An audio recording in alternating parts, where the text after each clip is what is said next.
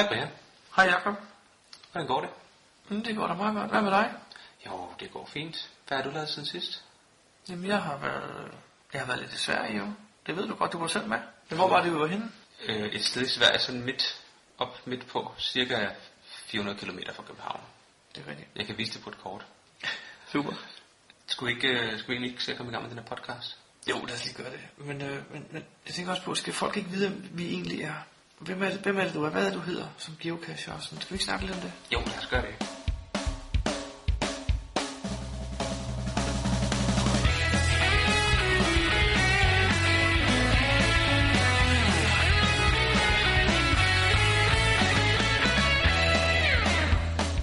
Du lytter til GeoPodcast, din kilde for alt om geocaching på dansk. Husk at besøge vores hjemmeside, www.geopodcast.dk for links og andet godt. Husk at du kan kontakte os via Skype, e-mail og Facebook. Vi vil elske at få feedback fra dig. Jamen, jeg hedder Jakob, og mit øh, geocache-navn, det er Pigt. Har du altid heddet Pigt? til Nej, jeg startede med at hedde JP. Den snak tror jeg, vi skal tage senere. Så til allersidst i den her podcast, kan du høre Jakob og jeg fortælle, hvem vi er og hvad vi har lavet. Jeg hedder Henrik, og du lytter til Dansk Geo Podcast. Jeg hedder Pia, og jeg skal ud og tisse. Sidste gang havde vi en konkurrence. Get en geocache. Det er rigtigt. Vi gik rundt et sted. Vi var lidt forpustede. Vi havde gået ned ad 496 trapper, og vi har fået en hel masse mails. Og det er vi faktisk glade for. Og øh, rigtig mange af dem, de har jo selvfølgelig gættet på Stævns Klint. Det er jo forkert. Det er faktisk helt forkert. Det gjorde så lodtrækningen væsentligt nemmere, fordi det rigtige svar var Møns Klint. Alle de rigtige svar har vi listet op på en lang linje, og vi har kastet med en terning, og vi har fundet en vinder, og jeg har ringet til vinderen.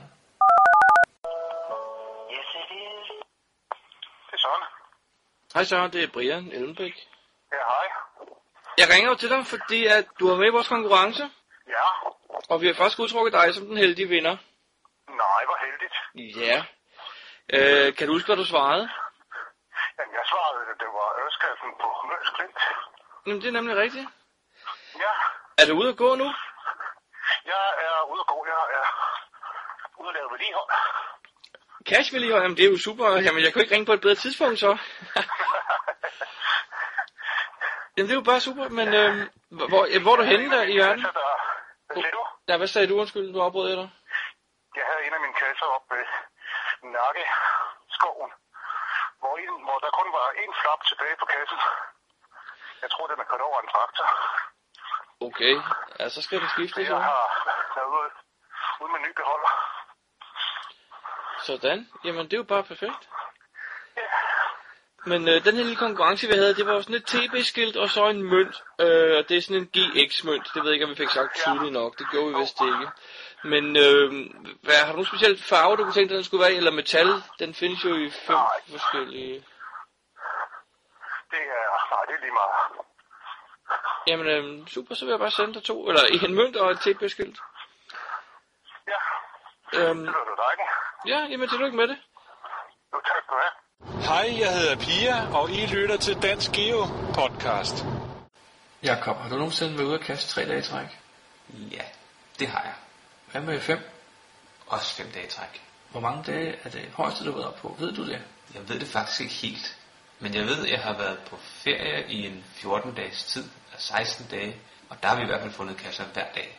Men meget mere end det tror jeg faktisk ikke, det er blevet til. Hvad med dig? Jamen, jeg har også været på en ferie engang på 31 dage, hvor vi cashede hver dag. Øh, og så synes jeg, da jeg kom hjem, det var sjovt at prøve at fortsætte og se, hvor mange dage i træk jeg kunne geocache. Men da jeg nåede op til 39 dage i træk, så vil jeg lige sige, det var i februar måned, så var det faktisk ikke helt så sjovt mere. Men øh, jeg ved, der er folk, der går op i det. Der er folk, der virkelig prøver at finde mange dage i træk. Den ene af dem, det er Mjolner. Det er nemlig rigtigt. Mjolner, det er et par, som bor over ved Esbjerg. De har cashet i omkring fire år og har næsten 3.000 fund. Her er, hvad Mjolner har at sige om cashdage i træk. Hvad fik dig til at starte på den her streak, du er i gang med? Øh, jamen, det var faktisk et, øh, et af vores naboteams, Team Jørgensen, der, der nævnte det på et tidspunkt, at øh, de kunne tænke sig at gå i gang med, fordi de gerne ville have det sorte billede. Øh, så nævnte de, at øh, så skulle man have 90 dage i træk. Så, ja. og, og, jamen, øh, det var da noget, vi, vi skulle starte på nu, hvis øh, vi skulle gøre det, fordi på det tidspunkt havde vi ikke øh, havde vi nogle områder i nærheden, hvor vi ikke øh, havde været så taget så mange klasser. så var det bare med at komme i gang. Jo, jo, men øh, hvad er du så op på nu? Hvor mange dage er det nu? Øh, jamen, øh, nu er vi på 512. det er jo helt vildt. Det er jo næsten, næsten to år, det er jo helt vildt, ja. Og det, det, det, det, blev lige til lidt mere. Jo, Men, øh, tak. Men det, øh, det kom sådan i, i små etapper, vil jeg sige, fordi først så, så ah, nu havde vi 90, men det var der jo mange andre, der havde, og vi var tæt på. Så kunne vi lige få 60 cifret på, øh, og så kunne vi jo også lige tage 1.500, og det gik jo godt, så... jo, jo, det er det. og så den gamle diamant inde på Badges øh, hed 250. Så, så jeg tror faktisk, det var den, det næste step, det så gik efter. Øh, og jeg vil næsten sige, det, det blev den helt livsstil. Jamen, At det, man lige skal have dagens kasse. jamen, det kan jeg da sagtens forestille mig. Altså, det, det var også, som Jacob lige sagde, det er jo næsten to år, I har været i gang med det så. ja, det er det. Men hvad, Så det, det, det ligger ligesom med i den daglige planlægning, ligesom øh, hvad skal vi have at spise i aften, så øh, hvor skal vi tage dagens kasse? var det godt. Hvad, øh, hvor længe blev I ved? øh, jamen, øh, umiddelbart så øh, havde vi jo snakket om at stoppe ved, ved 500, men øh, lige nu, der, som sagt, så øh, har vi, det er faktisk et, et problem med, hvor- hvordan vi lige får stoppet. Øh, så, det, så det bliver naturligt. Nej, men så skal man bare ikke stoppe, så skal man bare køre på, jo. Øh, men jeg tror nok, øh, det, vi har, det vi har snakket om nu, det er, at øh, når det nu bliver vinter, og det bliver surt igen, fordi jeg må nok sige, sidste, sidste vinter, der, der var nogle dage, hvor øh, der, var, der, var det, der var det ikke fordi, det var sjovt. Der var, der var det mere fordi, nu skulle vi altså have Okay. øh, et helt år. Der var, det, Øh, der var det blevet en pligt. øh, der, var no, der var nogle dage med, med blåfrostede fingre, fordi nu skulle man altså have den kasse, og, og med, det lykkedes ikke lige med den første, så var jeg jo nødt til at køre videre til, til både nummer to og tre. nej, nej, nej, nej. Fordi, fordi de er jo dækket af sne, så, Ja, så selvfølgelig. sådan var det. Hvad, skal du så langt hjem, eller skal I langt væk fra hjemmekoordinatoren efterhånden for at finde nogen, eller hvordan er det? Jamen, øh, det, det passer sådan, at jeg øh, ligger og kører en del øh, for, at få, øh, for at komme på arbejde. Så jeg forbi Kolding, som jo er en mangfoldighed, har en mangfoldighed af kasser. Ah, ja, det er uheldigt. Så, øh, så det, det har jo været, i hvert fald været til gavn for os. Ja, selvfølgelig. selvfølgelig. Jamen, jeg, jeg mangler selv nogle enkelte huller i bingopladen der, og jeg ved, at sidste vinter, jeg havde det også svært ved at komme ud nogle dage. De ligger ellers tæt på, men jeg synes også, jeg fik blåfrosne fingre nemlig. Så jeg kan sagtens forestille mig, hvordan du har haft det. Men jeg synes, det, det er flot gået. Hvad hedder det? Jeg kan kun opfordre til, at øh, så, er det, øh, så er det bare at køre til den næste, fordi det er, så, så lykkes den næste i stedet for. Det, er, jeg tror kun, det er sket et par gange, at jeg har måttet, måttet skulle op på nummer tre, for, øh, hvor jeg har haft et, øh, to DNF'er, inden jeg kunne, øh, kunne finde en, der, der lykkedes sådan rimelig hurtigt. Okay. Men jeg synes, det, det er rigtig flot, og når nu I engang stopper, så må I lige øh, skrive til os igen, så vi lige kan snakke om det en gang til. Det vil vi gerne i hvert Det fald. kan vi godt. Men øh, det med til historien hører selvfølgelig også de der, hvor man sådan øh, har sagt, ej nu øh, går det, nu går det altså også ud over det, det hjemlige. Vi har også noget herhjemme, der skal ordnes, så, øh, så en gang imellem har det selvfølgelig også været, ah, skal vi nu ikke bare stoppe og, og den slags. øh, Det må også Så- være så svært. Altså, jeg mener, hvis I stopper, skal I jo starte forfra, hvis I nogensinde skal gøre det igen. Altså, Ja, det er jo det. Det er jo netop det. Øh, men øh, nu har vi et femtal for os, så, så jeg vil sige, at øh, vi, vi har det sådan nu, at øh, sker det nu, at vi en dag ikke øh, bare ikke får den kasse hjem, så er det bare ærgerligt. Men øh, jeg vil så sige, at vi har været afsted i dag her, her til aften, fordi vi, vi havde, jeg var nødt til hurtigt hjem her i, i eftermiddag, så der fik jeg den ikke sluppet. Så vi, vi måtte lige afsted her til aften i stedet for. okay, jamen altså, det er jo oplagt nu, hvor I er så langt, at I, så, I skal da lige op på fire cifre, ikke? Det er I næsten nødt til, jo. ah, Ah! Det er jo dobbelt op. Øh, ej, lige, lige, umiddelbart, så, så tror jeg, at øh, når vinteren kommer, så, øh, så giver det et helt naturligt øh, afbræk. Okay. Så, er det- så, er det der, så er det der, vi, vi stopper. Men øh, i hvert fald, hvis, hvis ikke øh, hvad hedder tidernes ugunst eller en, en travl dag, den, øh, den lige gør, at, at vi bliver nødt til at, at slippe den inden. Ja, ja. Jeg, jeg, kan ikke, jeg kan ikke forestille mig, at det med, med, med, de, med de travle dage, vi har haft, hvor det alligevel er lykkedes øh, indtil nu, så, så kan jeg ikke lige se den komme, men, øh, men, men vinteren, den tror jeg godt kan stoppe os. Ja, okay. Jamen, jeg håber, I holder ud, så længe I har lyst selvfølgelig, og så vil jeg lige sige tak, fordi vi måtte ringe til dig. Det var rigtig hyggeligt. Jamen, øh, i lige måde. Jamen hej hej. Hej. Hej, jeg hedder Alex Suløj, og du lytter til Dansk Geo Podcast. Siden sidst har vi fået nogle forskellige e-mails. Mest har de øh, svaret på konkurrencen, men der har også været enkelte, der har spurgt, hvordan finder man ud af, at der er kommet en ny podcast fra jer? Og det er jo faktisk et godt spørgsmål. Ja. Man har faktisk seks forskellige muligheder for at finde ud af, at der er kommet en ny podcast. Vi lægger podcasten på hjemmesiden, og hvis man har registreret sig på den hjemmeside, så får man automatisk en mail, hvor der står, at der er kommet en ny podcast. Det er nemlig rigtigt, og det er smart. Det er nok den nemmeste måde i virkeligheden at gøre det, ikke? Lige præcis, så får man en mail direkte. Ja, nu får vi den nemt, for det var faktisk ikke rigtigt, for den nemmeste må næsten være den næste, som vi kommer til, RSS-feedet. Ja, Hvis man bruger en RSS-reader, og det må jeg så indrømme, det gjorde jeg ikke. René LM var så flink at gøre mig opmærksom på, at det er der altså mange, der gør. Øh, så kan man nemlig tilføje vores feed til sin RSS-læser, og på den måde få at vide, hvad der sker. en RSS feed læser er faktisk indbygget i Internet Explorer, så vidt jeg husker. Jeg bruger kun Chrome, så det ved jeg ikke. Jeg mener, at ude på arbejde så jeg, at det var en knap, en RSS feed knap. Okay. Det var i hvert fald øh, mulighed nummer to. En tredje mulighed er at gå på iTunes. Ja, alle dem, der har en iPhone eller en iPod, Eller bare iTunes installeret på deres computer. De kan søge på GeoPodcast.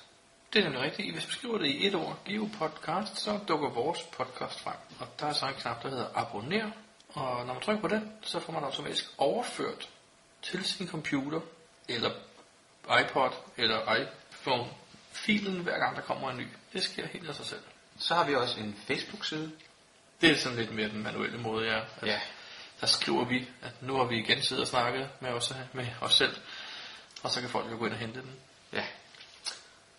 Og så Twitter. Twitter. Jeg tror ikke, der er nogen af os, der faktisk bruger Twitter sådan til vores egne ting, eller vi twitterer ikke så meget. Nej, jeg har ikke rigtig fået set lyset der i hvert fald. Nej, men, men, det men det, er jo sådan, at man kan jo heldigvis linke dem sammen. Så når vi skriver på Facebook, kommer det også på Twitter. Så Og vores Twitter-profil hedder, Dansk Geo Podcast. så hvis man follower os på Twitter, så får man også automatisk besked om, at der er kommet en ny podcast. Alle de her links, vi lige har snakket om nu, kommer selvfølgelig også til at ligge på siden. Og den sidste mulighed, det er, hvis man følger med på øh, forum, det danske geocacher forum på webfora.dk-geocaching. Der har vi en tråd. Det er rigtigt, der er en tråd, der hedder Dansk Geo Podcast, og der vil vi skrive i hver gang, vi kommer med noget. med en lys. Så folk, hvis man er aktiv på forumet, så får man det at vide der også. Så det var de seks muligheder. Så der skal være rig chance for, at, for ikke at misse, at der kommer en ny. Ja. Ellers kan man jo bare besøge hjemmesiden.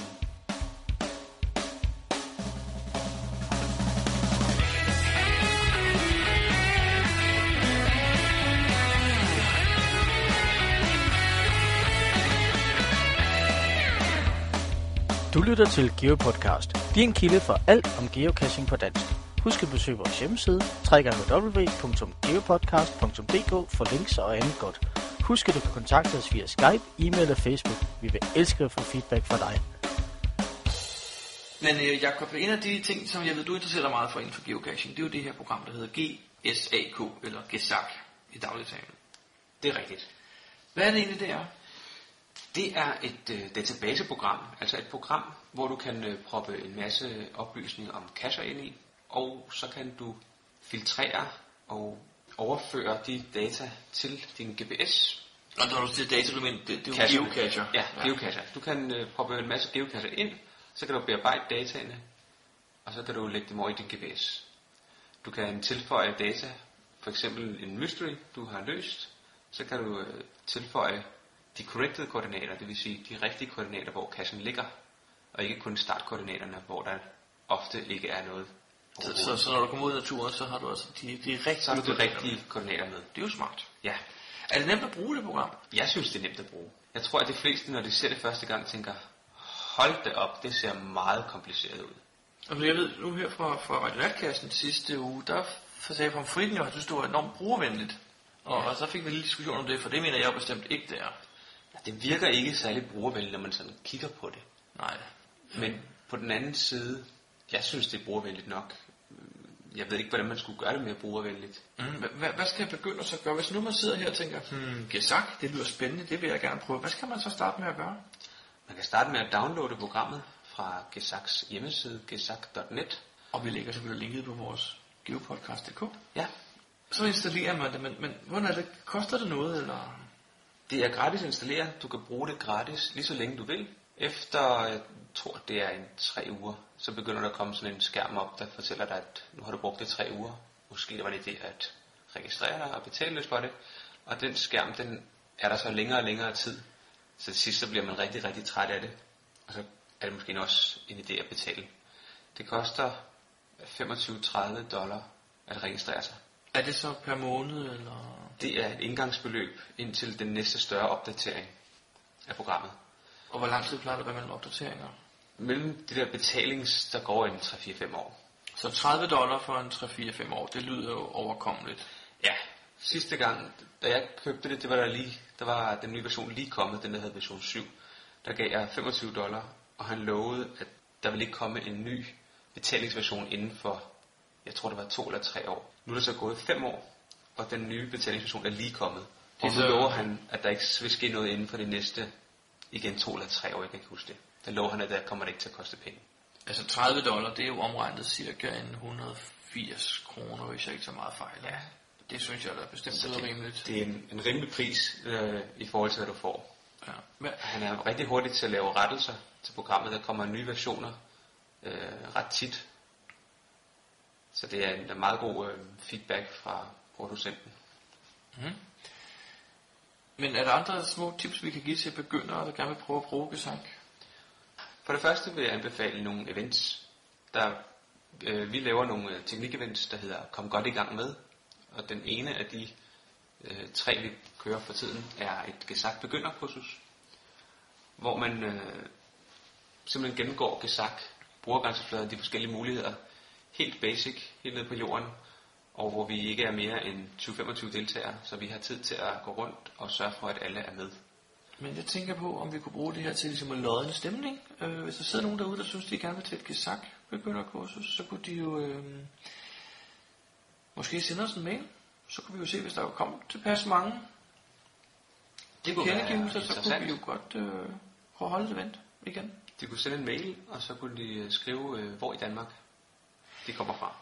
Ja, lige præcis. Altså vi, vi har jo holdt hovedparten af dem her i København, fordi vi begge to bor her. Men vi har trods alt efterhånden været nogle steder. Vi har været i Nyborg, Odense, Haderslev og Aalborg. Og Aalborg, ja. Så vi kan også være ude fire gange, ud af en 25 stykker eller sådan noget lignende. Ja, men nogle af eventsene i både Aalborg, Haderslev og Nyborg, der afholdt vi faktisk tre events Det er faktisk i løbet af en weekend. Ni, og så holdt du To om lørdagen. Ja, Og et om søndagen. det er Her i. Odense sidst, der nåede vi kun afholde to om lørdagen. Så først har vi alt, ja, ja, vi har alt i alt holdt ni events ude i provinsen. 11, tror jeg faktisk. 11 var også det, vil sige, det har jeg faktisk prøvet at regne frem. 11 ud af 25, det er faktisk ikke helt dårligt, jo. Nej, det Så vi må da sige, at vi spreder os lidt ud. vi prøver. Men uh, send en mail til os på vores uh, mail snabelaggeopodcast.dk og så uh, fortæl, hvor du bor, og, og hvis du kunne tænke dig at være med til sådan et event, så kan vi jo se, om vi kan samle nok sammen til at holde noget. Et andet sted, man kan få hjælp, det er på øh, det danske forum. Det er rigtigt. Forum er et rigtig godt sted at få hjælp. Der kan man skrive sine øh, spørgsmål, komme med sine frustrationer. Så øh, plejer der at være en del mennesker, der sådan rimelig hurtigt svarer på, på spørgsmål og forsøger at hjælpe en videre. Hvad er det, adressen er til det danske forum? Kan du huske den i hovedet? Er Web, det webfora, webfora.dk-geocaching. Ja, det er rigtigt. Vi lægger også et link på øh, podcasten. Det gør vi nemlig. Jeg synes, det, det er jo det gamle forum, som har eksisteret lige siden 2003-4 stykker, tror jeg. Og øh, der er jo altid, man har altid kunne få hjælp der, ikke? Også hvis ens Der er- GPS driller efter en opdatering, eller gesamt driller, eller man ikke ved, hvordan man lægger sin første cache ud. Altså, man kan jo altid få hjælp derinde. Der er et underforum dedikeret til Gesak. Det er rigtigt. Hvis man er rigtig god til engelsk, så kan man også bruge Gesaks eget forum, som man finder på Gesaks hjemmeside. Der sidder endnu flere Gesak-nørder, og inklusive programmøren, og kan hjælpe en. Der får man ret hurtigt rigtig god hjælp. Men det kræver, at man forstår lidt engelsk, og man er god til at forklare sig og forstå engelsk. Ja, vi lægger selvfølgelig også linket ud til det engelske forum på vores hjemmeside, men selve Gesaks hjemmeside, hvor man også kan finde ind til forum, hedder gesak.net, er det ikke rigtigt? Det er korrekt. Ja. Fremover vil vi forsøge at komme med et eller to øh, gode tips til Gesak. Ja. Hver podcast. Det synes jeg lyder som en rigtig god idé, Jacob. Hvad, har du et tip her eller to den her gang? Ja, det første jeg vil øh, komme med er en lille genvej. Gesak, der har man mulighed for at se øh, alle kasser listet på sådan en tabel, ligesom et øh, Excel-ark. Og så har man også mulighed for at få vist indholdet af den kasse, der er markeret i et, øh, et vindue for neden, hvor man får alle oplysninger om kassen, teksten, billeder, logs osv. Og øh, for at skifte, for at tænde for det lille ekstra vindue, om man så må sige, der kan man bruge F2, og så får man slået det ekstra vindue til eller fra. Det hedder Split Screen View. Mm-hmm. Det lyder som et godt brugbart lille tip. Ja, har du et til, du vil nævne? jeg kommer lige med et til. Hvis du vil centrere din, øh, din liste omkring en bestemt cache, så markerer du cachen, og øh, højre klikker på den, og så vælger du Set this cache as center point. Så bliver databasen centreret omkring den cache, og de afstande, man kan få vist i en kolonne, de er så i forhold til den cache, man har vist. Det er jo faktisk nederst, smart. og nederst i bunden på din statuslinje, der kan man faktisk se, hvad der er centerpoint. Der står centerpoint lige med, og så står der det navn på den cache, man har valgt. Det lyder jo meget smart og brugbart. Ja. Øh, Så har jeg lige et spørgsmål. Hvis nu man har lavet det her med centerpoint, og så laver et filter, reagerer filteret så også ud på det centerpoint? Ja, det gør det. Det er jo, det er jo genialt. Jeg hedder Pia, og jeg skal ud og tisse. Jeg hedder Åkvist, og jeg har været ude at tisse. Jakob, jeg tror, der er noget galt med vores telefonnummer. Hvorfor det?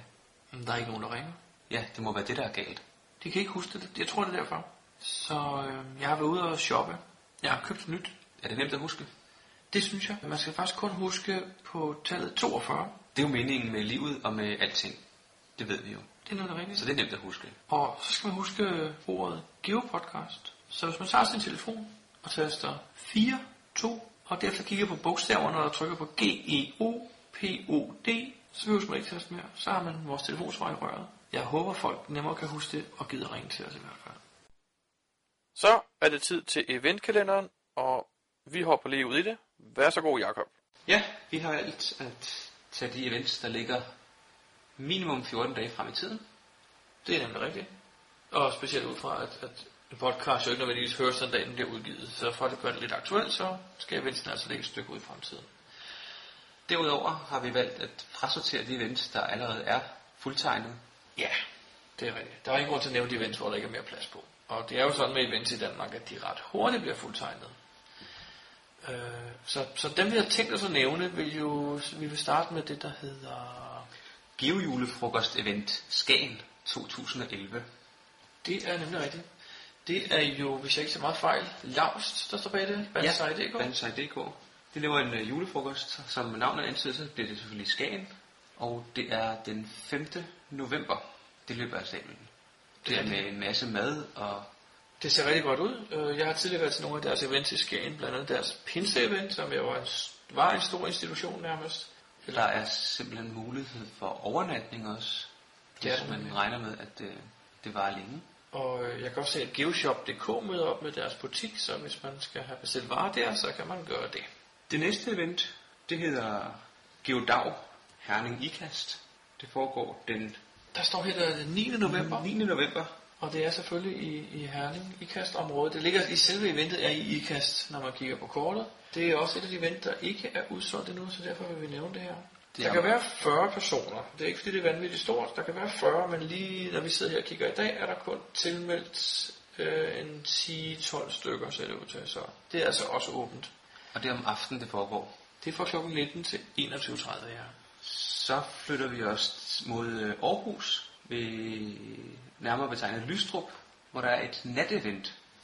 Øh, men skal vi ikke lige Jo, nævne et skal- jo. andet event først faktisk, for det er samme dag, men det er det, der hedder 11, 11, 11, 11, 11, Eventet, nemlig. der foregår i Randers. Det er i Randers, også den 11. november. Ja, Øh, det er om dagen Det er om dagen kl. 11.11 om formiddagen. Ja, netop. Øh, ja, det bliver jo, som, som øh, det er Kallehavgren, der står bag, som beskriver, så vil man aldrig nogensinde opleve en så speciel dato i sit liv, som 11.11.11 kl. 11.11. Det mest oplagte at gøre den dag er selvfølgelig at tilbringe det sammen med nogle andre geocacher Ja. og opleve det specielle tidspunkt. Der er, så vidt jeg kan se, ikke nogen antalsbegrænsning på det event. Hun har i hvert fald ikke skrevet noget om det. Øh, så det er bare med at melde sig til at komme i gang, og jeg, jeg har selv meldt mig til indtil videre og dukker op. Hvad med dig, Jacob? Kommer du med, ved du det? Jeg ved det ikke, men jeg har skrevet det i min kalender. Ja. Det lyder som lidt specielt. Men det tror jeg også, det Så det kunne være hyggeligt at tage en smuttur til Randers. Lige præcis. Og hvis man er i Randers den 11. november kl. 11.11, så er der ikke så langt til natevent i Lystrup om aftenen. Der Det er foregår nemlig i- rigtigt. ved Aarhus. Lystrup lige nord for Aarhus, ja. Og der er vi jo faktisk... Jeg har i hvert fald lidt en plan om at dukke op der også. Og det, hvis du kommer med, så tager du vel også derover. Ja, sikkert ikke betale sig andet. Nej, øh, natevent er altid spændende. Natcasher, mm, min favorit. Eventet i Lystrup er lavet af Mia og Jesper og Jan 8660, står der. Og øh, umiddelbart står der heller ikke rigtig noget om nogen deltagerbegrænsning. Der er 52 tilmeldte Det starter kl. 19 den 11. 11. den 11.11. Og man skal have UV-lygte og en almindelig lommelygte med. Ja, Og det er nok en god idé at have en god, kraftig lommelygte med til netkasser. det er altid en rigtig god idé. Der er 52 profiler, der har, del, der har meldt sin deltagelse, og der står ikke noget med maksimum, så det er også bare ved at komme ud, hvis man skal ud og lege med nogle natcasher. Det var vist den øh, femte, hvis jeg ikke tager meget fejl, eller var det den fjerde? Vi har en til. ja, der er to mere. Der er to mere, hvad er den næste? Der er kaffe og kage social event i, på Mols. Det hedder vel på Mols. Det tror jeg også, det gør jeg. Det er den 12. november. Ja, Det er dagen efter faktisk. der tror jeg ikke, vi kommer med, gør vi? Og vent lidt, Mols, Det er lige i nærheden. måske Aarhus Mols. Der er ikke så langt. Der må man slå tre events på en weekend, hvis det var det, man ville. Det kunne da være, vi skulle overveje det. Det er øh, fra kl. 10 til kl. 12. Der er så en deltagerbegrænsning på øh, cirka 35 personer, og som det ser ud lige nu, er der 24 tilmeldte. Så der er stadig lidt plads. Der er stadig nogle pladser også. Så det er jo altid de her små hygge-events med kaffe og kage. Det plejer at være rigtig sjovt. Så. Det sidste event, det hedder Geospejt af Sejt. Det foregår nede på Als til på Sønderborg, og det løber af stablen den 19. november. Ja. Altså nu er det jo dig, der er spejder, og også to, så du må vide, hvad Geospejt går ud på. Jeg kunne forestille mig en blanding af spider og geocaching. Det lyder da jo rigtig spændende. Det gør det faktisk. Det lyder til at se ud til at være hele dagen faktisk. Øh, Det er lidt mærkeligt, når man kigger på beskrivelsen her, fordi der står det møde, det starter kl. 13, men så på selve tidsskemaet står der, at nogle ting starter kl. 10 om formiddagen. Der er noget kursus i brug af GPS, og nogle kursusbeviser, og så er der noget event, og så er der sørme også et natevent med os. Ja, helt til den 24. Det lyder rigtig, rigtig spændende. Det er så ikke en dag, jeg kan i hvert fald, men øhm, Nej. det lyder ganske, ganske spændende. Det er jo et Scout Leaders, der står bag det event, og jeg ved ikke, hvem de er. Om det er et påtaget navn, eller om det er en rigtig geocacher-profil, det ved jeg ikke. Det ved jeg heller ikke. Men øh, spændende lyder det. Hvis man er nede fra Sønderjylland, så tror jeg klart, det kan anbefales. Det var de seks events, vi havde valgt at nævne denne gang. Dem vi ikke har nævnt er som sagt, fordi de enten ligger for tæt på vores podcasts frigivelsesdato, eller fordi de er overtegnet. Velkommen til øh, denne udgave af Get a Cash. Hvor er vi henne? Vi er i Sverige. Så meget Vi er i. Sverige. I Sverige. Koldt. Vi er ved en cash, som er lagt af en dansker. Hvad kan vi se, når vi kigger os omkring? Der står en flyvemaskine. Det er faktisk en, øh, en sød flyvemaskine. Den er meget, meget sød. Den er meget sød, ja. Og vi er så heldige, at cashens ejer også lige er her. Han kan da også lige sige en ting om sin cash måske. Kan du sige en ting om din cash?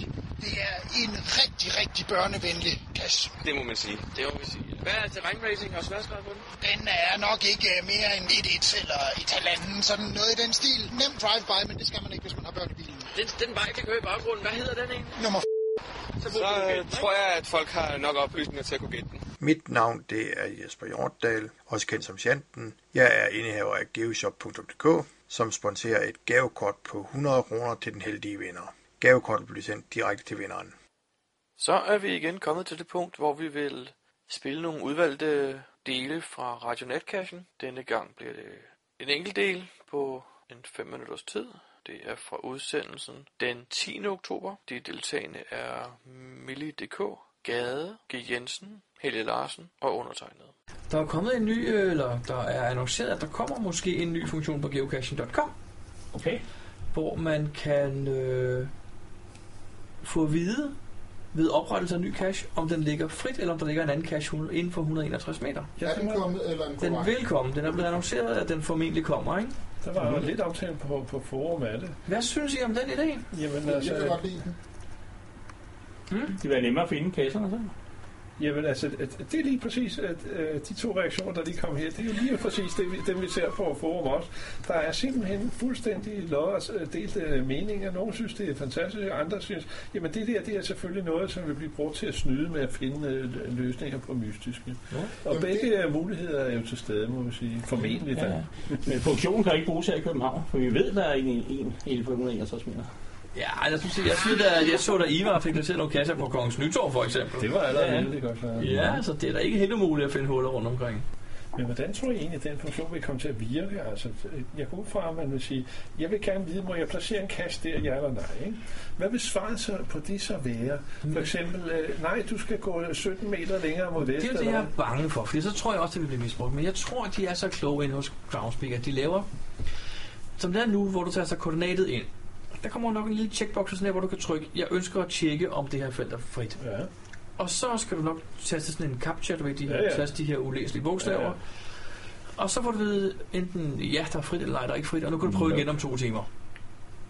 Det tror jeg, de gør, fordi ellers så kan det jo netop misse, eller en time, eller x antal minutter, ikke? Men altså, det må blive hvis- sådan noget hvis lignende, eller maks tre gange om dagen, eller noget, Hvis der ikke? ligger en Næste 5 år. meter fra, eller 10 meter fra, som jeg har været ude for, øhm, så skal man ikke have at vide, at der ligger en 10 meter fra. Men det er jo altså Men- den tilbagemelding, man får. Men, men hvis nu at man bare lige skal flytte den øh, 5 meter, 10, måske 10 meter, øh, så synes jeg godt, man kan få at vide, at jamen, hvis du rykker 10 meter i sådan nordlig eller østlig, nordvestlig øh, retning, Ja, det ville jo være en så er det service, okay. ikke? Ja. Men, Ja. men, men heller ikke mere, øh, som i det kære, hvor øh, Så det man kan sige, er, altså, så det du siger, det er, at hvis du er meget tæt på, så bør den ikke fortælle dig, hvor tæt du egentlig er du på. eller Det vil jeg nok sige, vil være. Men, men må det ikke godt, jeg tror, de tænker meget over det. De ved jo godt, hvad, hvad faldgrupperne er i det her. Mm. Øhm, og jeg ved ikke, om det er bare øh, et tilfælde, men jeg har da for en, en godkender på et tidspunkt fået en mail, hvor der var en ret præcis angivelse af, hvad jeg var for tæt på. Ikke? Altså Mhm. både afstand og, og nærmere. Jeg kan huske, om det var gradretningen også, eller så stod der stik nord øh, 62 meter. Eller sådan okay. noget. Ej, jeg, Og får, hvis det bliver sådan noget, så tror jeg, det bliver problematisk. Jeg har bare fået øh, afstand og, og kassenavn. Ja. Ja, altså, hvis, altså inde i en by er afstand jo nok til at afsløre det faktisk, fordi du ved alle de retninger, du ikke kan gå i formentlig, ikke? Så selv, selv afstand og, og cache kunne være Jamen, problematisk. så prøvede, det var så øh, den ene af dem, det var en, en, en svag, som jeg ikke kunne finde ud af at løse. Så prøvede jeg så et andet sted, der fik jeg den samme kasse og, og en afstand. Ikke? Jamen, så har jeg allerede, Så kan du triangulere. så har jeg simpelthen, jamen den ligger lige der, eller også ligger den lige der, Mhm. ikke? Hvad med dig, Helge? Hvad synes du om det? Tror du, det bliver en god idé, eller er det en dårlig idé? Jeg tror, hvis de laver en passende forsinkelse på, på det der, hvor Ja, mange minutter man skal have ikke? Eller? Ja, Ja. fordi jeg var i Holland i sommer, og var nede og skulle løse en mystery dernede, og der måtte jeg lave et par forsøg på den geotchecker. Et, et par forsøg på den geotchecker, de havde der. Og øhm, der, var, der skulle være 10 minutter imellem hver forsøg på geotcheckeren. Det, er også Det bliver man hurtigt træt af. ja, hvis du så gætter sig frem til det, ja. 10 Ja. minutter mellem hver forsøg, den har jeg ikke hørt om før. Nej, det, det var der på den øh, hollandske, den de brugte dernede. Okay, det, så det er en, en de selv har lavet formentlig. Ja, ja, ligesom, ligesom den danske, det er også en, nogen har 10 lavet selv. okay. Fordi uh, både den, den danske og den amerikanske, der har man jo Ja, der må du man- 10, 10 forsøg. 10 forsøg på 10 minutter, er det ikke sådan, det er? Jo, jo, den Ja. stil. Ja, sådan en, Ja. Ja, sådan er det, ja. Men her, der skulle gå 10 minutter mellem hver Men forsøg. hver forsøg. Ja. Okay.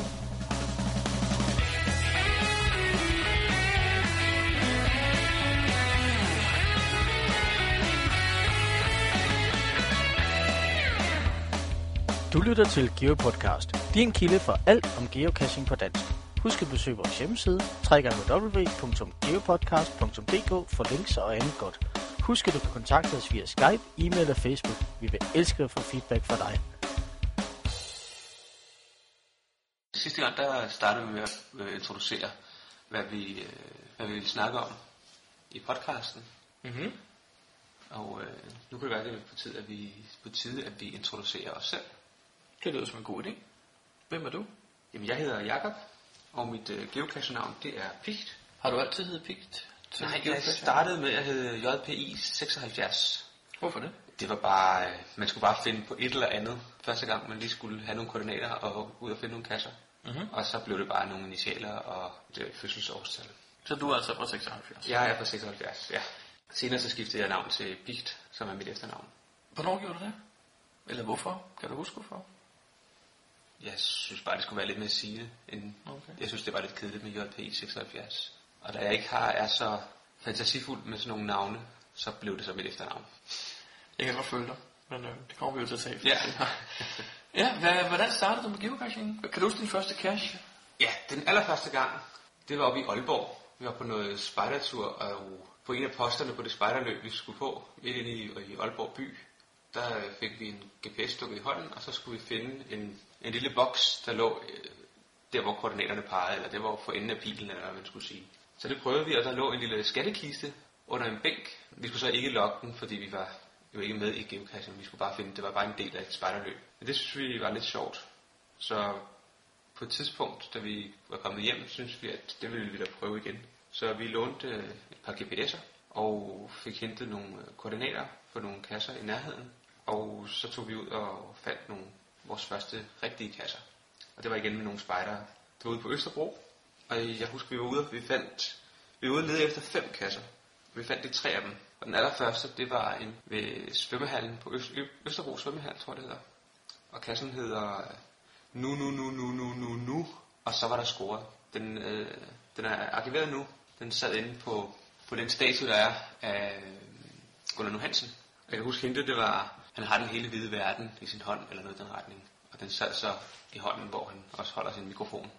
Ja, jeg husker den også. Jeg fandt den også en gang i, for mange, mange år siden. Men tænker jeg på den der, du snakkede om, i, var det i Aalborg, den med skattekisten. Har du så op at finde den siden? Ja, den fandt jeg faktisk for et år eller halvandet siden, okay. da jeg var derop. Jeg var derop på et tidspunkt, hvor jeg ledte efter den og ikke kunne finde den. Og da jeg var derop igen, så tænkte jeg, den bliver jeg simpelthen nødt til at finde, mens den stadig eksisterer. Der var den så flyttet og blevet til en nano, tror jeg, eller en bison.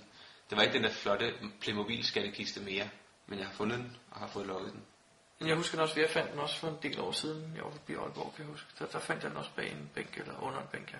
Men din, din første cache, øh, var det så den eneste, du fandt den dag, eller? Nej, som sagt, så fandt jeg, vi fandt tre. Den næste, vi øh, ledte efter, det var Fældeparken øh, Stjerne 2, som hedder en, øh, en Mamifkas, der ligger nede ved, ved søen.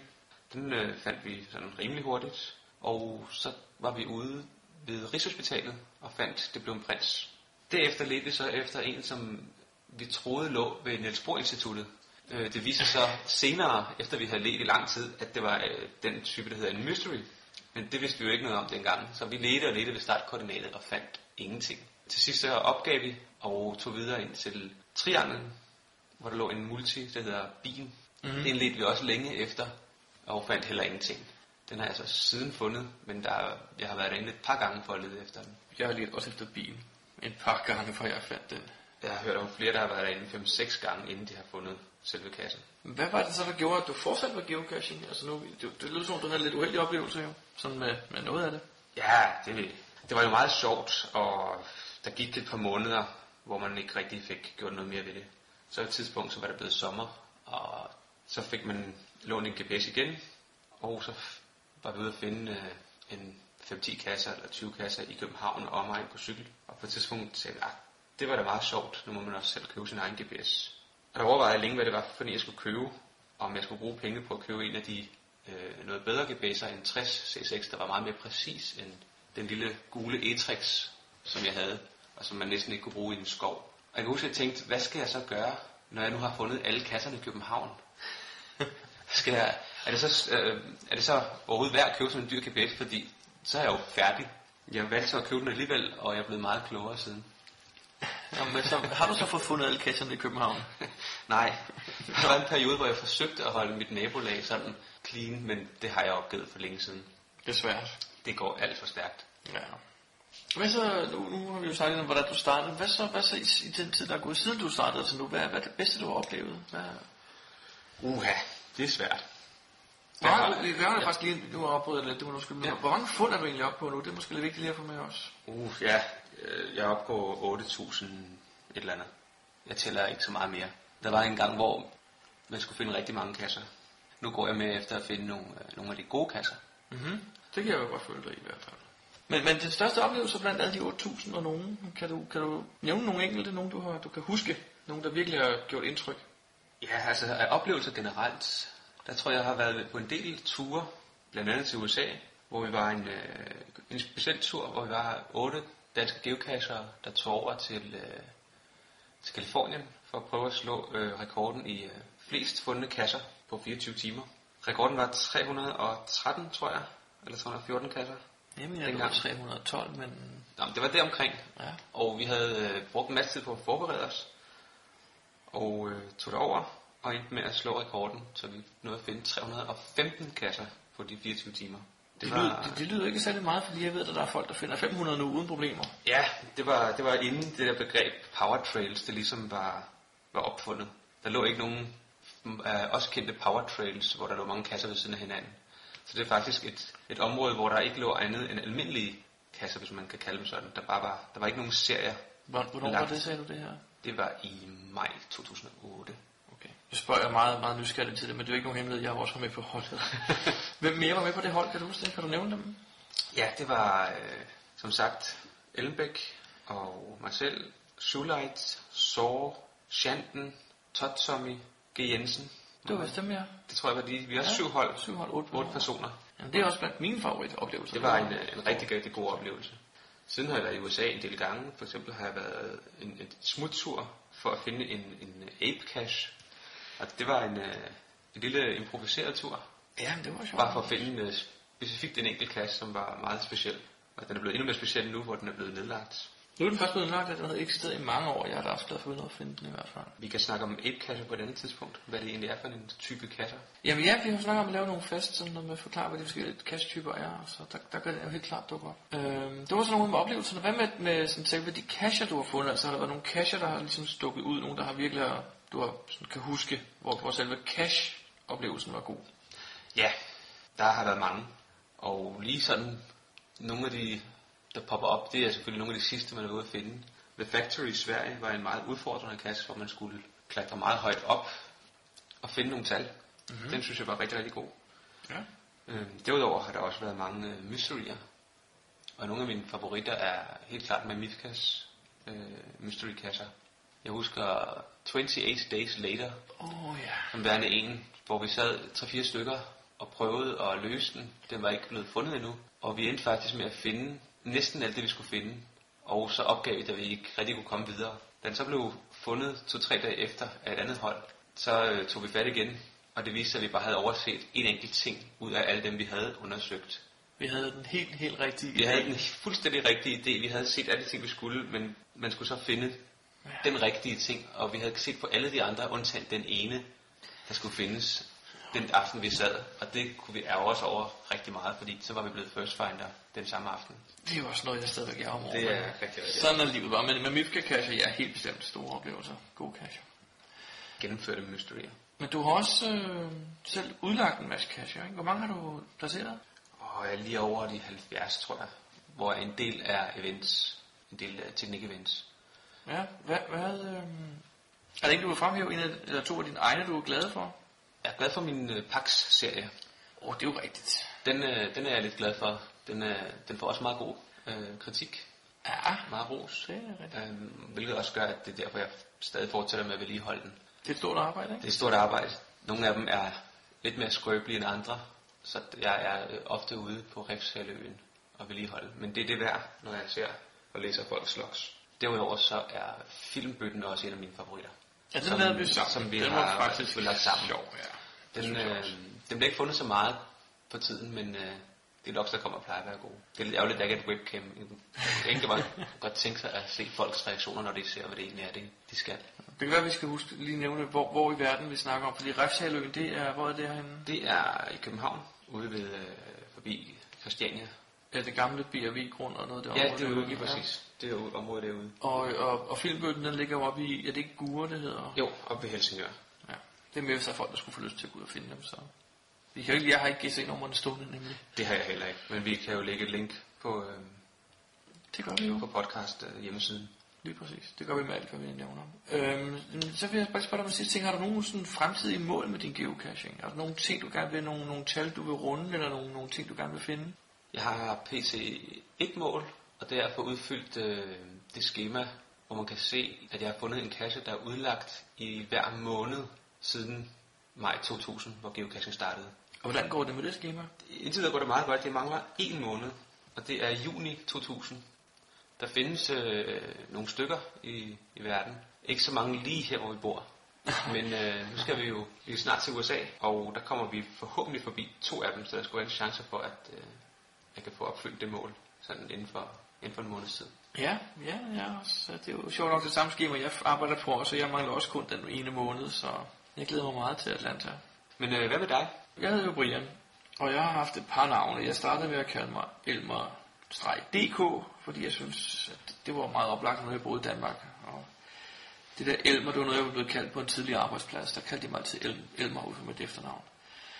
Øh, Efter et tid byttede jeg så navn til Dr. Elmer. Det, det strandede lidt, det var ikke sjovt på et tidspunkt, og så var det, jeg tænkte, jeg tror bare, jeg skal hedde mit efternavn. Det var blevet meget populært. Jeg tror lige, du havde skiftet til dit efternavn også nemlig. Og, og nogle, af mine, nogle af vores venner hed jo Schulite, hvilket også er deres efternavn, og så var det, jeg tænkte, det må være vejen frem bare at kalde sig sit efternavn. Det er ikke så lang tid siden, at øh, der var nogen, der overgik dig i antal navne, man har haft. Jamen det er rigtigt, jeg er blevet mobbet lidt med mit navneskift.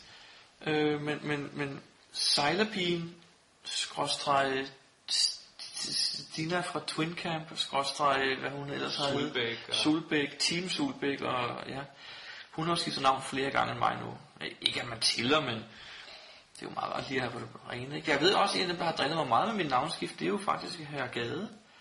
Og der er ikke så mange, der ved det, men han har faktisk heddet T. Gade før i tiden. Det er faktisk rigtigt, ja. Ja, så han skal heller ikke komme her og være langhåret. Men nu hedder jeg Ellenbæk, og det tror jeg, jeg holder fast i. Kan du huske, hvornår du øh, startede med geocaching? Jamen, jeg kan godt huske det, øh, og, og det er lidt heldigt, fordi den dato, der står på geocaching.com er forkert. Jeg startede nemlig i januar 2005, der fandt jeg min første cache. Og, men hvis man går ind og kigger på min profil, så står der faktisk, at jeg har været medlem siden januar 2004. Og det er så en af bivirkningerne ved at skifte navn åbenbart. Så bliver der noget rod med datorerne.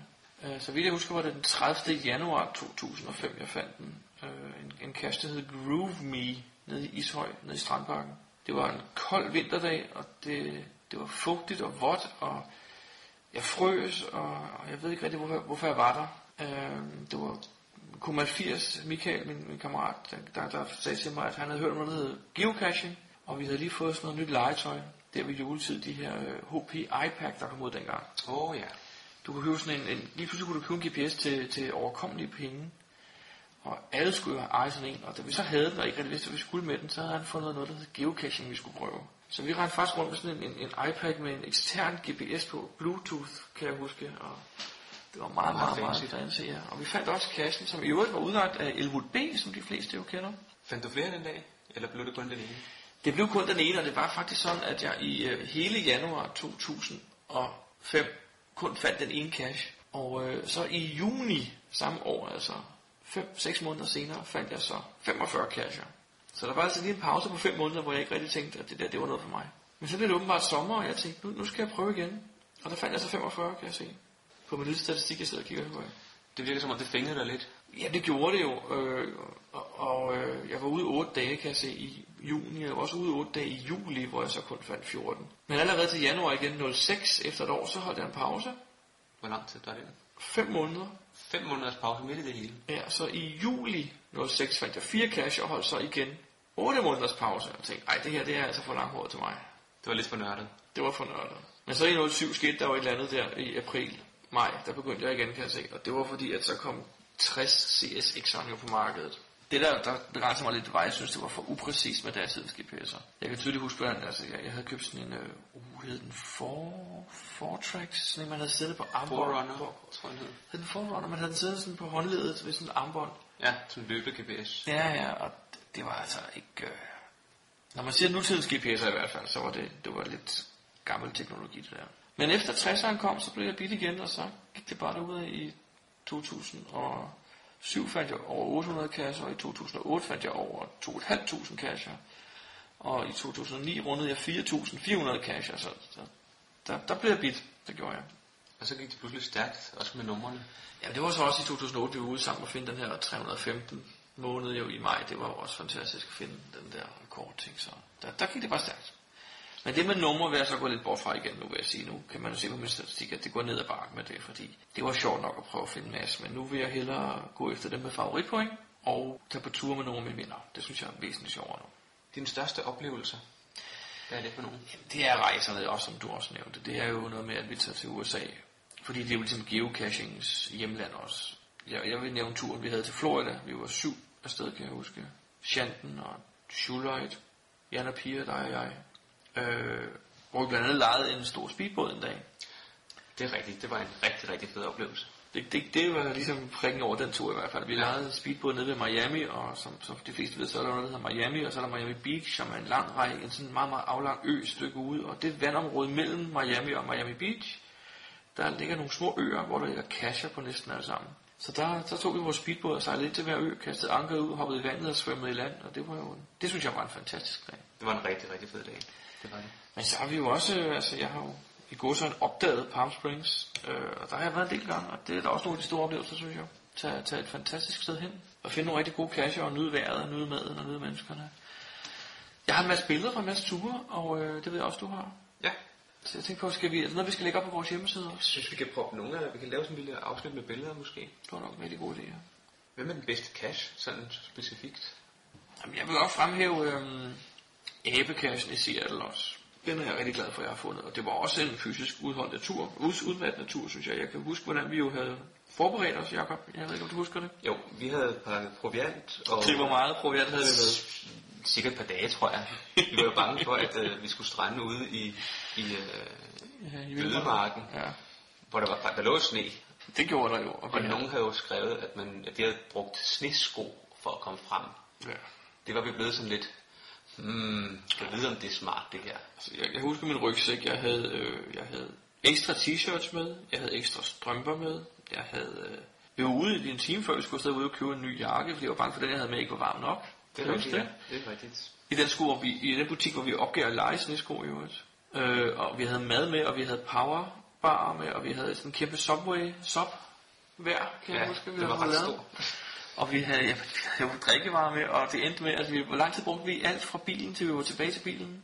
Halvanden time, to timer. Ja, halvanden to timer, så vi døde ikke af sult undervejs. Det Nej. vi faktisk ikke. Jeg tror faktisk ikke, vi fik spist Vi overhovedet. havde slet ikke Måske en powerbar og lidt vand. ja, men det var en fantastisk tur. Jeg var glad for, at vi fandt den cache. Jeg synes, det var rigtig godt. Men derudover, så vil jeg også godt nævne The Spot, som vi fandt. Det er den, jeg i, i øjeblikket har fundet som den ældste cache. Så er det højst sandsynligt også den næste, jeg har fundet. Øh, det var der, hvor vi var parkeret og gik ned igennem skoven, langt, langt, langt ned og fandt den, og gik helt varmt til bilen igen. Også en, en, en udmattende god tur, men også en stor oplevelse, synes jeg. Det var meget stejlt. Ja, det var det. Og ellers vil jeg også bare nævne med Mifkas Mysterier, som jeg også synes er nogle rigtig gode cacher. I gamle dage var det sådan lidt, at alle vidste bare, at hvis man skulle op, have en god mystery, skulle man finde med, med Mifka Cache. Men nu er der kommet så mange andre mysterier, så det er ligesom, de går lidt i glemmebogen. Det synes jeg er synd. De bliver ikke øh, fundet så ofte, tror jeg. Nej, det gør de ikke med. De nye, de, jeg tror ikke, de, de, jeg tror, de fravælger, fordi der er så mange andre, der er nemmere at gå i gang med. Men det er synd, for det er nogle virkelig velkomponerede cacher med en god rød tråd hele vejen igennem. Jeg kan huske, der er en, der engang øh, sagde, at til de fleste mamifka-kasser var der ikke brug for en geotjekker. Fordi når man, når man havde løsningen, Ja, så vidste så, man, så, at man... så vidste man, men, men når man vidste bare, at når, når man havde det rigtige løsning, fordi så gik det hele op i, i en højere enhed, den røde tråd var hele vejen igennem, så man var slet ikke i tvivl, om man havde den rigtige løsning. Det er rigtigt. Og det, må jeg, det var faktisk en rigtig god beskrivelse. Der gik også et stykke tid, inden jeg kom i gang med, med Mifka-kasser, fordi de er ikke bare lige til at kaste sig over. Nogle af dem er noget langhårede, men alligevel, når først man kommer i gang, så øh, så finder man ud af, hvor, hvor, hvor gode de er. Ja, men Og så er det er men vi er jo også rigtig gode til at give hints. Ja. Hvis man skriver til dem, hvis man er ikke kommet videre. Ja, Så skriv, hvor langt man er kommet, så kommer de med et, øh, med et godt bud. Hvad for en retning man skal gå i. Altså, jeg, jeg vil godt nævne min første med Mifka Cash, for det var en, der hed Halvvejs til Eventyr. Og det er så mange år siden, så jeg vidste ikke, hvad en mystery var. Så jeg brugte adskillige dage på startkoordinatet. Ligesom jeg også gjorde. Jeg brugte så ikke flere dage, men... Nej, men ja. Jeg kom cyklende forbi en dag sammen med Gade, faktisk. Vi var på ude tur, og vi kiggede på startkoordinater begge to, og kunne ikke rigtig forstå, hvad det gik ud på. Og så gik der nogle dage, så mødtes vi faktisk derinde igen og ledte på startkoordinatet. Og vi kunne godt se, lige på den anden side af gaden var der en H.C. Andersen udstilling. Og den hed jo halvvejs til eventyr. Så vi begyndte at kigge over rundt omkring det her kæmpe store telt, det havde rejst over i, i Kongens Have. Og vi kunne stadig ikke finde noget. Vi forstod det altså ikke, og jeg kørte hjem igen, og jeg tænkte over det, og tænkte, det er sådan noget mærkeligt noget, det her. Og jeg kan godt sige det her, uden at spøge noget for kassen, findes ikke mere, men til sidst gik det op for mig, at der stod en H.C. Andersen statue inde i Kongens Have. Og man skulle sådan bare finde midtpunktet, for den hed jo halvvejs til Mystery. Så midtpunktet, eller halvvejs til eventyret, ja. Så midtvejs mellem, hvor den startede, og hvor statuen tog, lå, der lå kassen simpelthen. Så det var halvvejs til eventyret jo. Ja. Meget, meget det var min simpelt. første med Mifka, men det var en stor oplevelse. Alligevel lidt sjovt. Ja, du har også lagt en del kasser selv efterhånden. Hvor mange er det blevet til? Jamen på min tæller så er der 220. Hold da op. Ja, men mange af dem er jo events, alle vores teknik-events, vi har lavet sammen. Der er vist en 20 stykker der i hvert fald, ikke? Diverse juleevents og skov-events og sådan noget. Så jeg har måske nok en 190, 100, 195 cash lagt ud. Men, men mange af dem blev lagt ud på én gang. Jeg fik jo for nogle år siden idé om at lave et event i Glostrup. Et øh, søndags brunch event, hvor jeg lagde 115 cash ud, uden at have annonceret det i forvejen. Folk skulle bare komme og få noget brunch og hygge sig, og så var det det. Og så rejste jeg mig op midtvejs og sagde, at jeg havde lagt 100 nye casher ud, og det var lidt sjovt at opleve faktisk, hvordan folk reagerede, fordi et, de vidste godt, der var nye casher, fordi de afleverede deres GPS'er til, til opfyldning jo, men da de så tændte dem og så tallet, så, så var det meget sjovt faktisk. Var det, jeg tror, det er første gang, der kom så mange kasser til det event. Var det det? Kan det passe? Uh, det ved jeg faktisk ikke. Ja, det ved jeg ikke. Jeg havde haft en 14 dages ferie op til, så jeg havde haft tid til at gå og lave det klar og gemme casherne og oprette dem i systemet og sådan noget. Så jeg havde bare gået og hygget mig med det. Egentlig var planen først, at det skulle være 50, men så greb det jo om så. Hvad for en af dine kasser er så den bedste? Er der nogen fra eventet der? Jeg vil godt nævne en fra dengang, en der hedder Blindvej. Den øh, nyder jeg stadigvæk at læse loksene på. Den er lidt sjov. Øh, men en af mine nyere cacher er en, der hedder Homers Number. Øh, Den har jeg også løst. hvor man skal, man skal... Ja, den handler om en af de her figurer fra Simpsons jo. Eller gør den?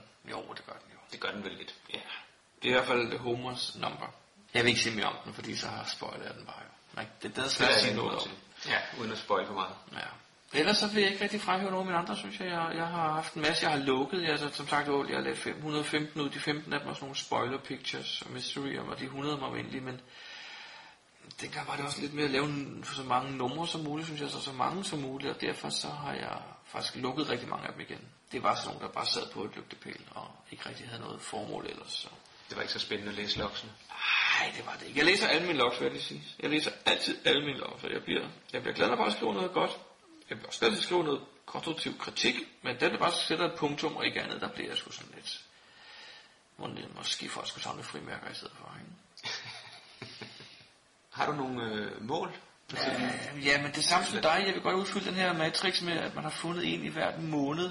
Altså en udlagt cash fra hver måned siden geocaching startede. Og som, som jeg også fik sagt før, så mangler jeg også kun den samme måned, som du gør. Ja. Jeg har jo for længe siden udfyldt 81 matrixen, det har du også. Og hvad med øh, 365 dage, eller 366 dage? Der er jeg faktisk også bagud. Jeg mangler adskillige stadigvæk. Nå. Her sidste vinter prøvede jeg at få den udfyldt, men vi havde en rimelig hård vinter. Og øh, jeg måtte altså nogle dage, så gad jeg ikke. Jeg var for dårlig. Det var så vores podcast for denne gang. Hvis du har lyst til at være med i konkurrencen, der var, så skal du sende os en mail på mail geopodcast.dk eller gå ind på vores hjemmeside og tryk på menuen Kontakt os. Tak for denne gang. Vi kommer igen om 14 dage.